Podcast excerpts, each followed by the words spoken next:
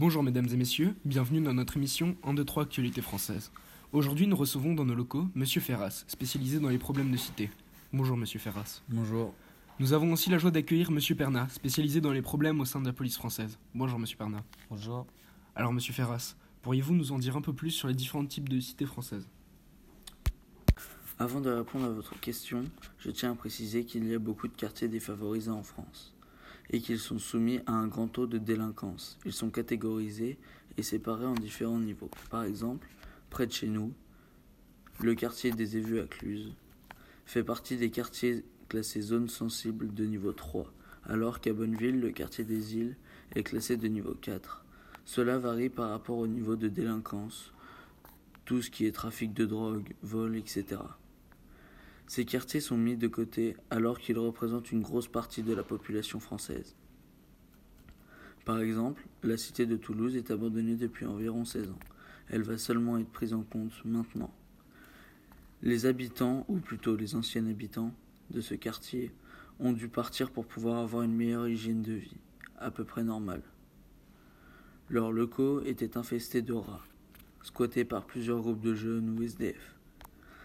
L'État n'a rien fait pour les aider et ces familles ont dû s'en sortir toutes seules, grâce à leurs moyens, sachant que la plupart des familles dans ces quartiers n'en ont pas.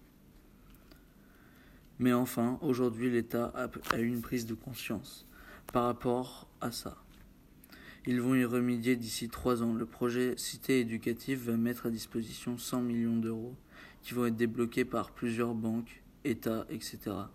Cela représente une grosse aide financière pour les personnes en manque de moyens habitant dans les quartiers défavorisés. À mon humble avis, cela va pouvoir redonner de l'espoir aux familles et peut peut-être relancer plusieurs jeunes qui commencent à sombrer. Monsieur Perna, qu'en est-il des problèmes au sein de la police? Il me semble qu'il y a des choses qui ne vont pas, est-ce vrai? En effet, les effectifs de la police, par exemple en Guyane, sont bien trop faibles pour parvenir à, à maintenir une sécurité stable dans le pays. En 2018, à Cayenne, qui est une des plus grandes villes de Guyane, des policiers ont manifesté pour que l'État entende leur demande qui est la création d'un groupe d'appui comme il existe dans des territoires d'outre-mer. Même en France, il y a une grosse défaillance au niveau de la sécurité. Il manque clairement de policiers. Le taux de délit depuis 2000 dans les quartiers sensibles a augmenté de 20% entre trafic de stupéfiants, altercation et la nouvelle occupation des jeunes qui est le cross-bitume. Ils pratiquent des rodéos urbains avec des véhicules non homologués pour la route et mettent en danger, la vie d'autrui. Pardon. La police nationale n'arrive plus à suivre. Donc pour combler ce manque de policiers, nous avons pris la décision d'appliquer des sanctions plus sévères, mais nous ne pouvons pas les envoyer en prison car nous avons une surpopulation de détenus. Nous avons décidé aussi de sensibiliser les jeunes, peu importe leur train de vie, leur entourage, pour leur montrer les vraies valeurs de notre pays et leurs lois.